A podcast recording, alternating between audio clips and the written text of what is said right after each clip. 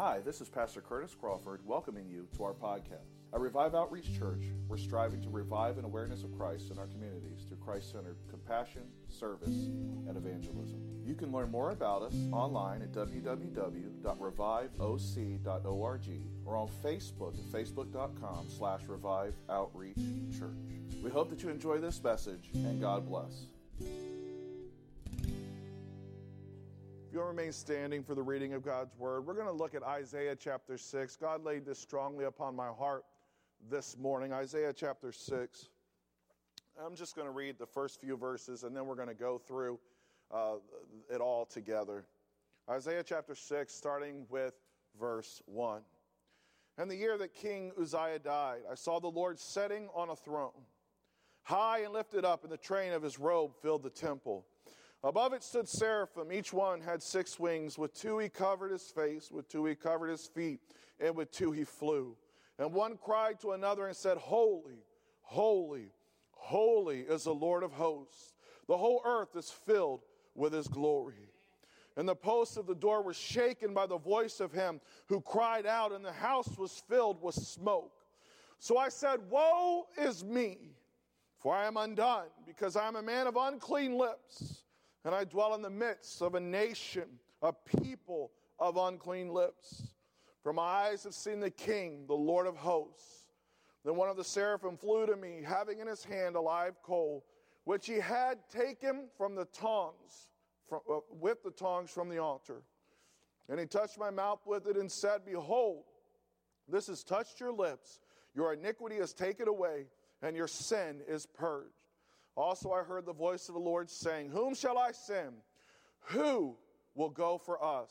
And then I said, Here I am. Send me. You may be seated.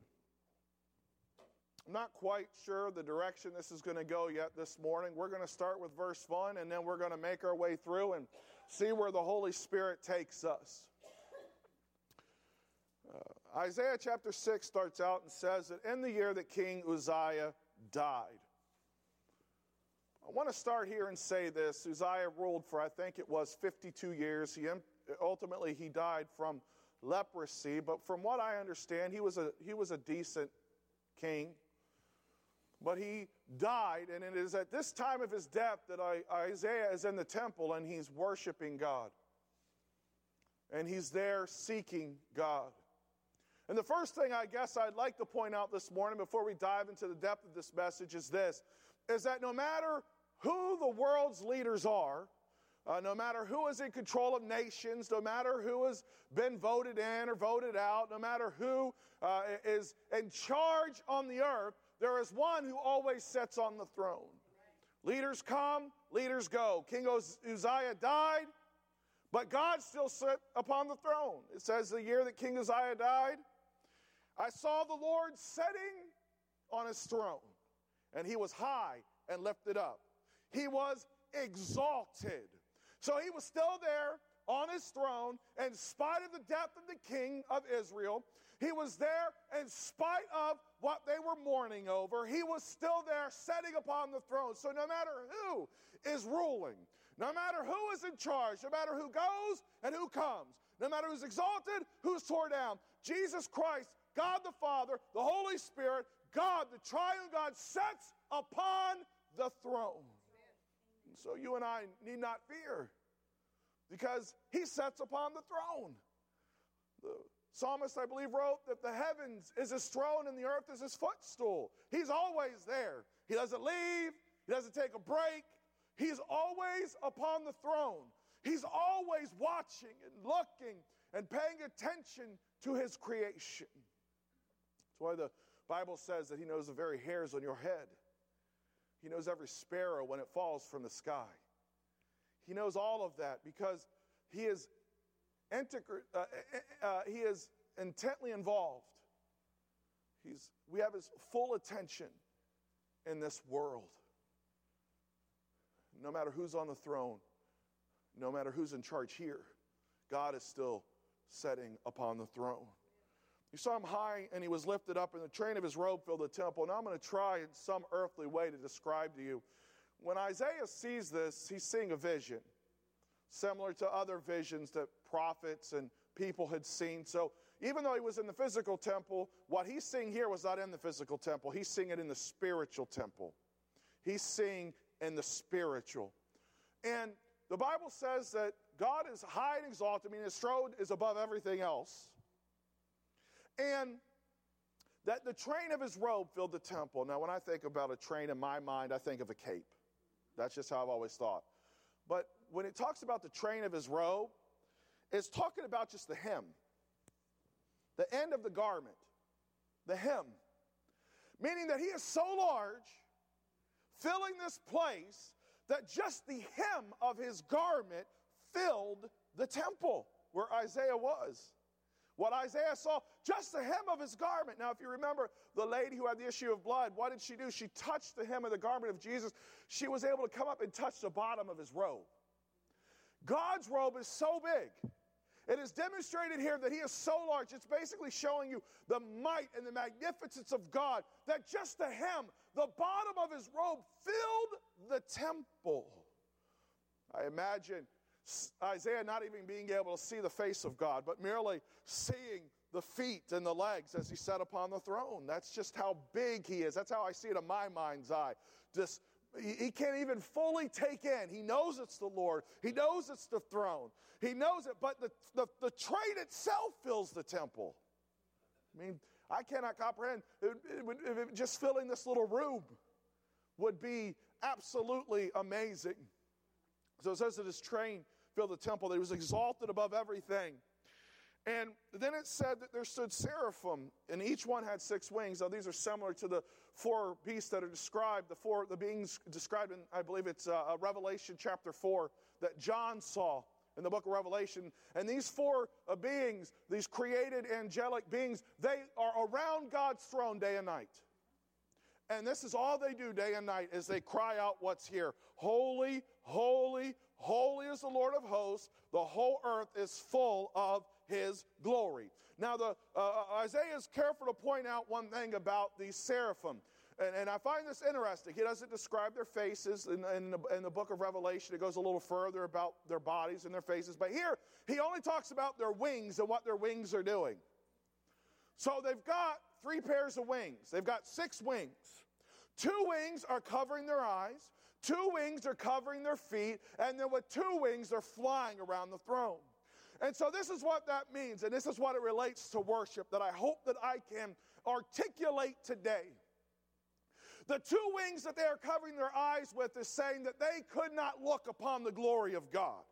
They could not look God full in the face. Now, these are created angelic beings. They have never sinned like mankind has. They've never fallen like mankind has. They were created with the sole purpose of sitting around God's throne, flying around, uh, standing guard by the throne of God, worshiping and declaring his holiness all the time. Yet even they cover their eyes because they could not look upon God and his glory.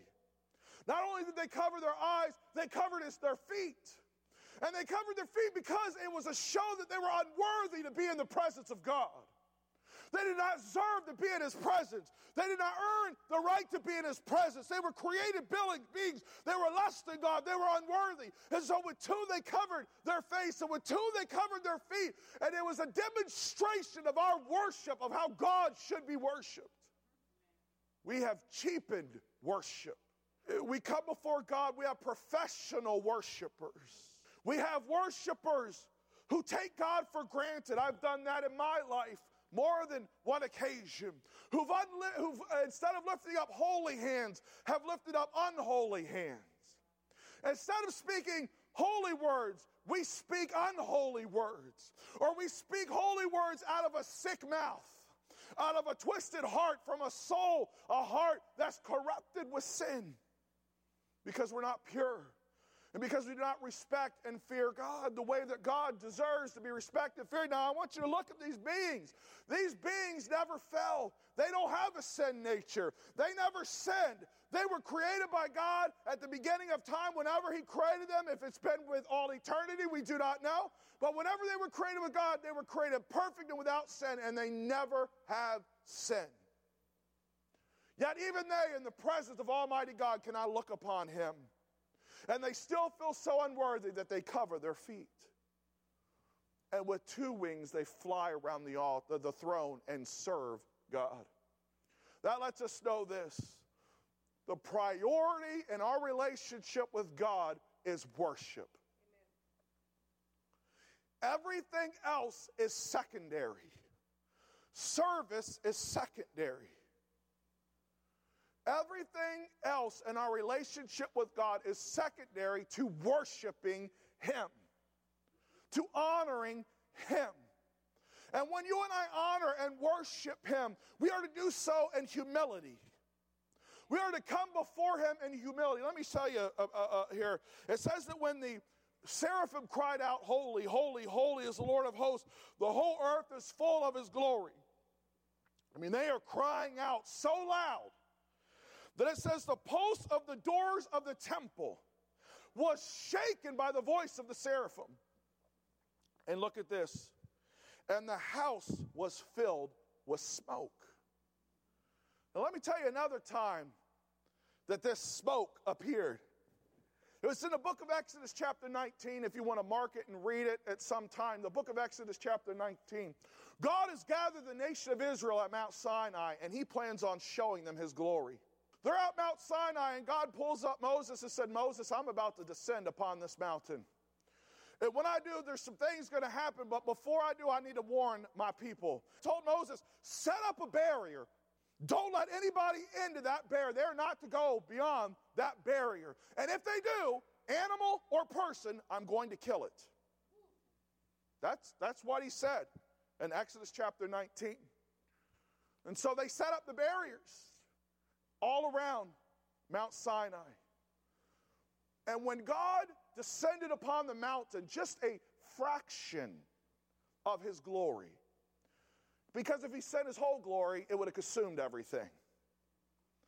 Just a small fraction of His glory. The Bible says in Exodus chapter nineteen, smoke covered this mountain. A mountain, folks.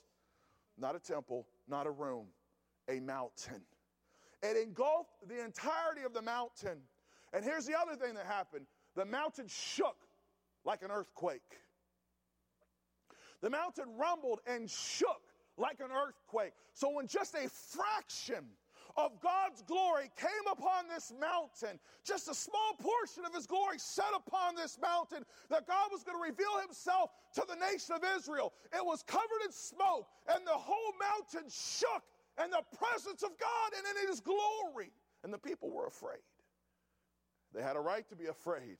Now, they were fearful, and that they were afraid God was going to strike them dead. They should have been fearful in a way of respect and reverence at the power and the awesome might of God. God who had chosen them and who had delivered them. Not afraid that He was going to smite them, but afraid of His glory, His presence, His holiness. Does that make sense? So just a f- portion of God's glory descended upon the mountain, and it was covered in smoke, and it shook. So here in Isaiah, Isaiah's in this spiritual vision in this temple, and it's the same imagery. The temple shook, right? The pillar shook, the door frame shook, and the place was filled with smoke. Again, a small fraction of God's glory. You and I talk about wanting the glory of God to fall, but we are not prepared for the glory of God to fall. Moses was chosen by God, and God chose him and the priests, probably the leaders of each tribe. At this time, there was no priestly order. So it would have been the priests of the tribe Aaron and then the leaders of each tribe. To, they were allowed to come.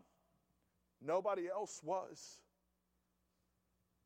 They were called and chosen. Moses was God's chosen. Only ones allowed in the presence and the glory of God. And it was just that much. Not even en- enough for you and I to measure. But it shook the mountain. Now, the people were afraid there. And here in the book of Isaiah, when Isaiah is talking about this, his reaction was not to dance. His reaction wasn't to lift his hands. His reaction wasn't even to cry out holy like the seraphim. His reaction wasn't to declare God's glory. His reaction was not to worship. What was his reaction? Woe is me, for I, I'm unclean. I have unclean lips, and I dwell among a people who have unclean lips. He was broken by the glory of God. He did not worship. He did not dance. He did not jump up and down. He did not sing. He simply fell upon his face and said, woe is me. A fraction tiny, and this was just a vision of God's glory. We see this happen in other places. In John, when John, the Revelator, is taken into heaven, when he sees God, it says he was struck like a dead man. Struck like a dead man. He fell upon his face. When Job had a conversation with God in the book of Job towards the end, and God talks to Job and says, answer me this. And he goes through and God says, you know, who put the sun in its place? Who put the moon in its place? Who tells the oceans they can only come this far? Who knows where the Leviathan is? When God revealed to Job just a small fraction of his glory, this is what Job said. Job said, I abhor myself. I don't deserve to be in God's presence. That's his words. I abhor myself. God, forgive me. We have too many people, including myself, who enter into God's house to give him worship or are at home, and we are entering into worship with the wrong attitude. Instead of humility, we're entering into worship with pride, like we deserve to be there.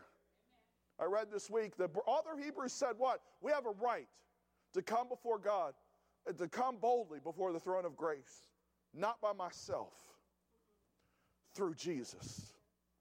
If I go to God with my myself, well, that he don't pay no attention, right? Uh, uh, you know, it doesn't do any good to boldly approach the throne of grace by myself. The boldly approach the throne of grace has to be done through Jesus, the sacrifice that he made, the mediator who bridged the gap between God the Father and us. For God is holy. He's so holy that he cannot have sin even in his presence. In heaven there is no sin. When, when, when the thought of sin crossed the heart of Satan, he was cast out and all the, the angels with him. No sin will be allowed in heaven. That's how holy he is. No rebelliousness, none of that. Job said, I abhor myself. In order for you and I to worship God in the way that he deserves, we must first understand who we are. And it does not matter my intelligence, my ability to reason in God's word. It does not matter my musical ability, whether it's on an instrument, whether it's to sing. It doesn't matter how talented I am in anything. Before God, I am nothing. Woe is me. So if you and I are coming into the presence of God to worship and honor him with an attitude of pride and arrogance, it is disgusting to God. That is strange fire, like the sons uh, did, the sons of Aaron. They offered strange fire, meaning that they burned a sacrifice on the altar that should not have happened. When you and I come into God's presence and we worship from a heart of pride and arrogance, believing that we deserve to be there, that's strange fire. And God killed them for that strange fire. Now, we live in an age of grace. He doesn't strike people dead today for worshiping him in, in, in a perverse way. But he still sees it the same way because God never changes. But he gives you and I the opportunity to correct ourselves. Now, look, I've had times where I've worshiped God from a heart of pride. I am willing to guess every person in this room who has worshiped God has worshiped God from a heart of pride or from a heart that was not pure. And before you and I can worship and honor God the way that he deserves, the first thing I have to do is make sure my heart is pure. I'm not going to be perfect. No one's asking anyone to be perfect. What we're saying is we need to make sure every unconfessed sin has been confessed. That we do not enter into his presence with unconfessed sin. That we do not try to worship him knowing full well that what we've done and not confessed it, that we've been rebellious, that we've denied him all week long, that we've been disrespectful to him, and then expect to enter into his presence and worship him. And when I talk about worship, let me say, say this. I'm not talking about every, everyone worships the same way, so let's just go ahead and get that out in the open right now too. We have people who worship by lifting their hands, people who remain quiet. There are people who shout, and there are people who whisper and, or say it in their heads. So let me understand, I'm not talking about the way we worship. I'm talking about the heart of worship. From the heart, as Sister Nancy and the worship team sang today. Because God sees through the pomp and circumstance. He sees through the speaking in tongues. He sees through the yelling from the stage. He sees through everything we say with our lips. He sees right to the heart, and he knows if it's genuine or not. Now, the psalmist talked about a sacrifice of praise. Sacrifice of praise is still coming from a pure heart. It's when you even don't feel like it, but you're still doing it anyways because you're not doing it with wrong motivation. You're not doing it with pride. You're doing it because you're praising God because you know he's worthy even though you don't feel like it. Even though you're hurting, even though you're pain and pain. That's a sacrifice of praise. So let me under, let you say that. If you're worshiping God and you still feel hurt, you feel broken, you even feel have questions for God, as long as you're not being disrespectful and angry, you're worshiping God with a sacrifice of praise. He honors that, right? But what I'm talking about is a prideful heart, an arrogant heart. When you and I worship God, we must be humble, not performers. God has enough performers. He doesn't need performers. Our society has enough performers. Our churches have enough performers. We have enough people on stage making it all about them. We don't need any more. Amen. Right?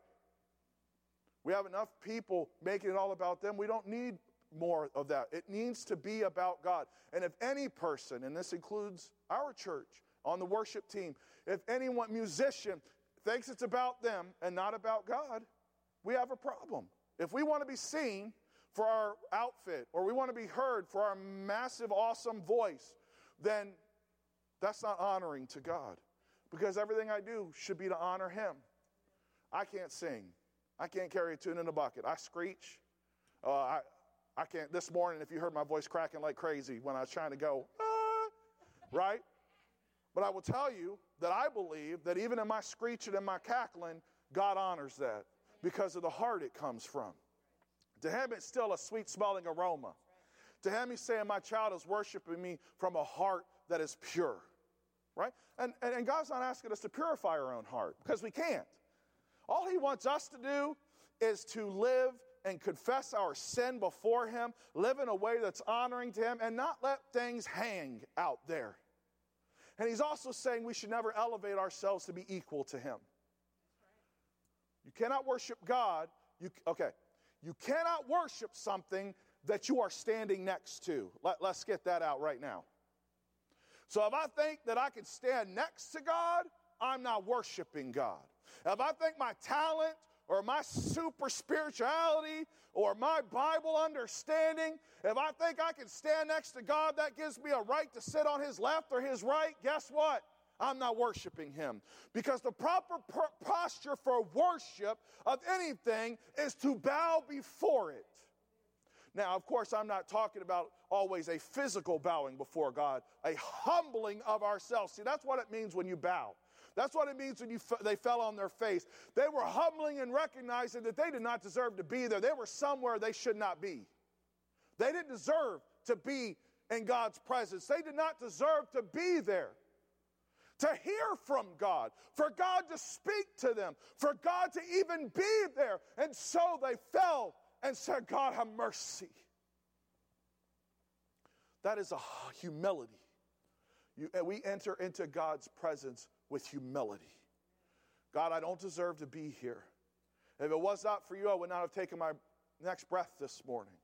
Now, please, I hope you understand I'm not talking about living in condemnation of our past. That's not what I'm talking about at all. I'm talking about walking now and in the future, but walking according to God's word and in fellowship with him. So I'm not trying to bring down condemnation to say that we're worthless things. That's not what I'm saying. I'm trying to put it in a perspective that compared to God, he deserves our worship, and we are nothing compared to him. The Bible says uh, we are but a vapor, and then we're gone.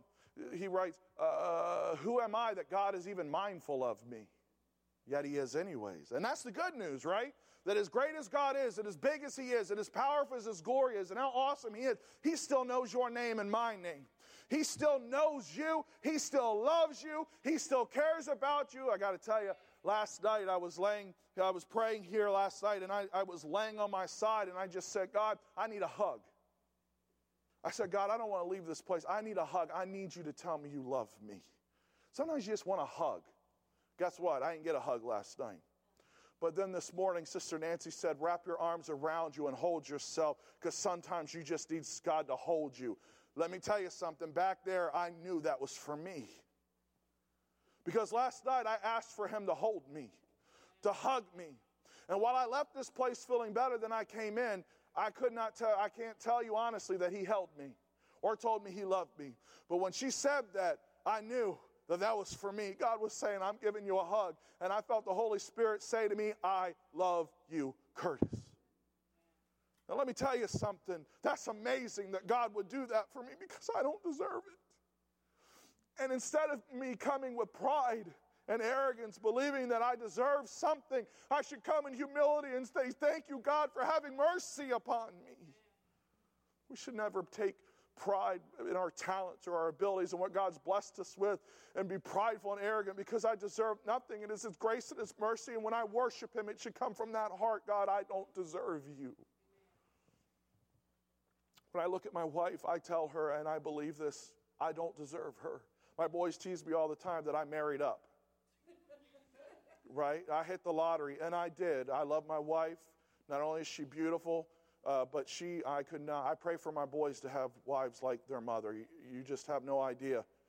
And um, I tell her, I don't deserve you. Right? I, I don't deserve you. She waits on me. She does my laundry. She works a full-time job, and she does everything I need for our household, my boys, everything. I don't deserve her. So I honor her because I don't deserve her. I love her because I don't deserve her. And on a much larger scale, exponentially, we should love God because we do not deserve him. If we want to have just that small taste of God's glory in our life, his presence, and more than a superficial way, it starts with humility and saying, God, I do not deserve you, yet you had mercy upon me anyway. That's worship. That's honoring God. And you don't just do that here or in a building. You do that at home too. Worship God at home like you want to worship him here. I'm not putting on a show. We're not putting on a show. Uh, we don't. We need to worship God like it's just him and I and nobody else is paying attention or watching. I've been convicted by that. I will tell you, I'm not perfect. As a pastor, I feel like I need to show you guys that I'm worshiping too. Right? And there are times when I just want to be quiet, but I still do more because I want you to know that I'm worshiping God. There's a stigma with that, right? But I'm saying, God, change me. I want to worship you here like I worship you at home. I want to worship you home like I worship you here. Not put on a show, but to honor him and worship him. Worship team, I want you to worship God. I don't care if you sing. I want you to worship God. Because it's not about your voice. It's about honoring God. Put the mic down. I don't care. Worship him. Nancy, quit playing. I don't care. Worship him. You guys, worship him. Stand up, sit down, sing, don't sing, I don't care. Worship him. Worship him from a heart of humility and graciousness. And when you and I worship, God shows up. Jesus, when the disciples asked him how to pray, he said, pray like this. And how did he start that prayer? Our Father, who art in heaven, hallowed be thy name. name. When you and I come before God, if you want to know his presence, if you want him to speak to you, if you want him to be there with you, it starts out with hallowing his name. God, you are worthy. You deserve praise. When you hallow something, you are elevating it above yourself, and you are recognizing you don't deserve to be in its presence. You are saying, God, you're worthy. Beyond worthy, beyond my comprehension or my understanding. Hallowed be thy name. God, one of the things that God's been working on me with, with praying, because I, I, I, I feel even after all these years, I've been begging him to teach me how to pray. And so I'm starting now with the Lord's Prayer. And when I start, I pray the Lord's Prayer, but I customize it for what I'm praying for that day. So I always start with hallowed be thy name. And one of the things Elmer Towns talks about is you worship the Trinity. So you worship God the Father, and you worship God the Son, and you worship God the Holy Spirit, and take their names from Scripture and honor them each individually. I'm not saying you have to do that. I'm saying, but that's something I'm working on right now with myself, because that's amazing. So you start with, hallowed be thy name, Father, Son, Holy Spirit. Hallowed be your name. You're awesome, you're mighty, you're gracious, you're loving, you're caring, you're all-powerful, you're ever-present, you're all-knowing, you're everywhere. You know what I'm saying? God, you're greater than me. And I don't deserve you. That's what you're saying. That's what I'm saying. I don't deserve you. And when God sees that heart of humility, he will answer it with his presence. He will. He inhabits the praises of his people. Worship, worship, worship. It's not simply singing songs. I want you to understand that. That's not worship. Worship is not a program. Worship simply isn't playing a song. Worship comes from the heart. So if you're singing from a heart of humility, that's worship. If you're playing from a heart of humility, that's worship. If you're, you, you, you see what I'm saying? If I am speaking God's word from a heart of humility, that's worship. Anything that is not from a heart of humility is not worship. And we need to check ourselves in God's presence. God, how am I approaching you today? And by praying that Lord's Prayer, it helps me to center myself and say, Father, basically what I'm saying to me is, I humble myself before you and I confess my dependence upon you. It centers my mind, because when you and I approach God, we boldly approach him through Christ, meaning Christ, he mediates between us. I don't deserve to be there. I don't deserve to worship him. I don't deserve to honor him. I deserve none of that. None of it. I hope I know I'm repeating myself a lot, but this has been very, it's heavy on my heart. Worship has been something that's been heavy on my heart now for a few weeks, because he wants us to have a heart of worship and to worship him in the right way. We've had good services. We've had good services recently. But let me tell you something. Worship comes before prophecy. Worship comes before words. Worship comes before change. Worship starts it all. And if we're not worshiping, we cannot expect for God to speak to us. Worship is critical. Our relationship is built on worship. One of the things that God's been dealing with me is this. I would keep saying, I want to know you more, God. I want to know you, right? Know who you are. And every single time it comes back to the same thing. Worship me. Every book that I read, worship me. That's where it starts. Worship me. You want to know me more? Worship me. And when I worship him, he reveals himself to me. Because he honors the humble and the dependent. If I'm not humble and dependent, I, I think I don't need him. Why would he show up? Right? If I'm so talented, I don't need him. Right? If I have such a great music ability, playing or singing, why do I need him? And that's what happens in our society. We got churches today with praise teams that are performers like a play. They're not honoring God with their worship. And we're eating it up because we are a consumer society. We're not worshiping ourselves. We're being entertained. Smoke and flashing lights. So please, I want you to understand, I'm not criticizing. If the, if you've got a, if there's a praise and worship team and they're honoring God and the church is worshiping, that's one thing. But let's be honest, a lot of the worship is simply about performance. And that's not what it's about. It's about from a heart of humility and dependence upon God. We worship God that way, and things will change. Because when God shows up, things change. When I humble myself before him, things change. When I when I uh, d- confess my dependence upon him, things change. Right? All right, so Isaiah cries out. He says, woe is me, I am done. I am undone. I don't deserve to be here. One of the seraphim flew to him and took a coal which had been taken from the altar. So he takes tongs and he takes representatively a coal from the altar that's in heaven. So the, the, this, remember, this is a vision. He's seeing the temple in heaven. He's seeing God's throne in heaven. He's seeing the altar just like it would be in the temple. And an angel comes down, and he takes a hot coal from where they would sacrifice at the altar or burn incense or whatever. And he goes to Isaiah, and he presses the hot coal against his lips. Now, I don't know if you've ever been burned, but it don't feel good. When Isaiah confesses, repentance hurts. Chastisement hurts. It hurts me. It is painful, right? The process to change my thinking, my reasoning, it can hurt, right? It don't feel good to be burned. And your lips, they're sensitive.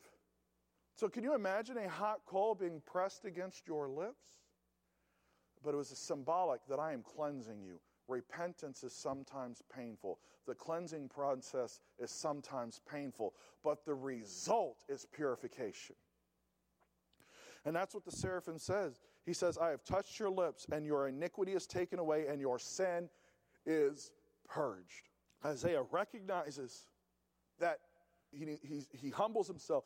He recognizes that he's sinful. He recognizes the nation is sinful. And so God, from the altar, purifies him with the altar from a coal, a fire from the altar. And then it is no coincidence that once all of these things happen in order, God is still on the throne, even though Uzziah is dead. God reveals himself, right? The, the, the, the glory of God, and that's, you know, is there, the train. He sees all of these things. He sees the worship, right? His feeling of just feeling unworthy, humility, sinful in the presence of God, his repentance and his purification, all of that, the culmination of it is, is God says to no one in particular, who's going to go for, before us? Who will speak for us? He says, to the room at whole, he doesn't, notice he doesn't say Isaiah, will you go? What does he say? Whom shall I send, and who will go for us? Whom shall I send, and who will go for us? When you and I humble ourselves and we are worshiping him, that's when we can serve. And we will want to serve because of who he is. Notice Isaiah did not have to go and pray about it. My stepdad was funny. Every time he asked to do something, he'd tell you to pray about it, which meant he wasn't going to do it. He was hilarious. He, he, he, that was his thing. You know, Paul, can you pick up so-and-so? Well, I'll pray about it. And that meant no, right? Isaiah didn't stop to pr- say, I'll pray about it. He didn't have to contemplate. He didn't have to go think. Why? Because he had experienced the very presence of God. He had seen some small uh, bit of God's holiness and who God is. He had experienced God's mercy, his grace, and his forgiveness. He had humbled himself before God. So when God said, who will go for us? Who can we send? Isaiah shot his hand up in the air and said, here I am, God, send me! Exclamation point. He shouted it. Above the rumbling, above the smoke, above everything that was happening, he shouted, here I am, God, send me.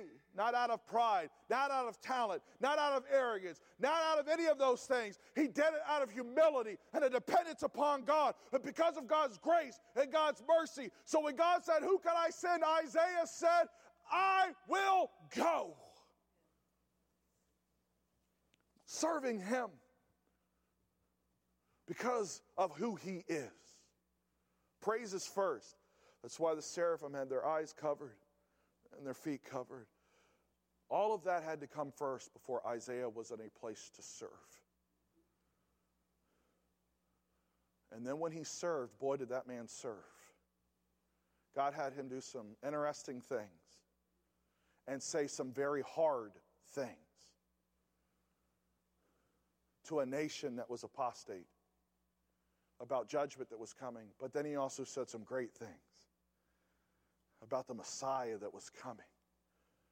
And God used him in a mighty way. Read the book of Isaiah sometime from front to back, and you'll be amazed at God, what God revealed to him and what God used him to do and what courage it took in some things that he had to say. that God gave him to say. But he had the courage, and he had the desire, and he had the unction to do it because of what happened in Isaiah chapter six, starting with verse one. That's why he was able to give the message that followed, as well as the messages in chapter one, chapter two, chapter three, chapter four, chapter five. Go read it. It's amazing. So when you and I really humble ourselves before God and we understand our dependence upon him, acknowledge it, we're worshiping him, knowing him more. He's revealing to us little bits of who he is, and we're growing with him and knowing him, and we're honoring him, and we're taking care of the sin that's in our life and trying our best to live purely. And as soon as we mess up, we are confessing it, and we're striving not to mess up. You know what I'm saying? And we're living lives that are holy and acceptable. We're being transformed by the renewing of our minds, right? Those things are happening. We're being sanctified daily. Then we're ready to serve. We will want to serve. We will want to to tell people the good news of Christ. We will want them to know our God. We will want them to experience salvation. We will want them to know about Christ and the Savior and the price that he paid and his resurrection and what awaits in glory. We'll want them. You won't have to have a preacher beg us to tell people about God, because we will be in the right relationship with him and worshiping him, and we will want them to experience and know God the way that we're learning to know him. We won't have to be begged, coerced, prodded. We'll do it because of our relationship with him. Tell the message. Serve him. Even though that's secondary to the worship, the worship will always lead to service.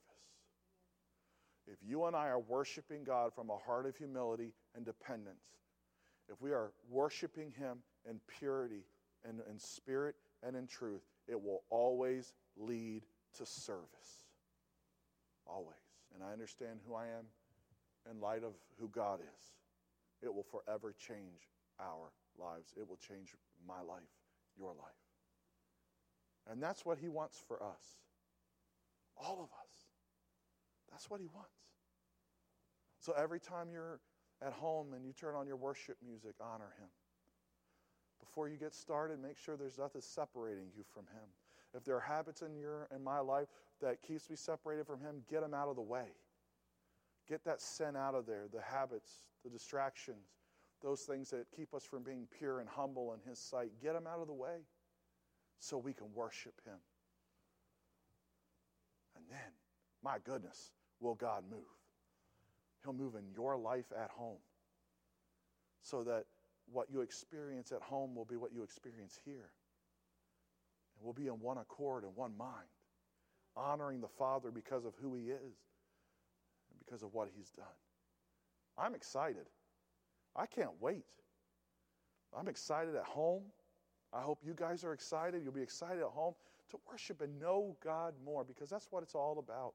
When it's all said and done, to know God, to honor him, because he's worthy. He's worthy. He's worthy. Let us stand. Thank you for listening to this message. We hope that you enjoyed it and were blessed by it. Each month we have people from all over the world who listen to the messages made available. If you've been blessed by this ministry, would you consider making a donation of any amount to help support us as we continue to reach the lost for Christ? Donations can be made online at w w w dot revive o c dot org or by check at Revive Outreach Church, four one one Chatham Heights Road, Suite one oh one, Fredericksburg, Virginia, two two four zero five. Thank you for your prayers and your continued support. May God richly bless you.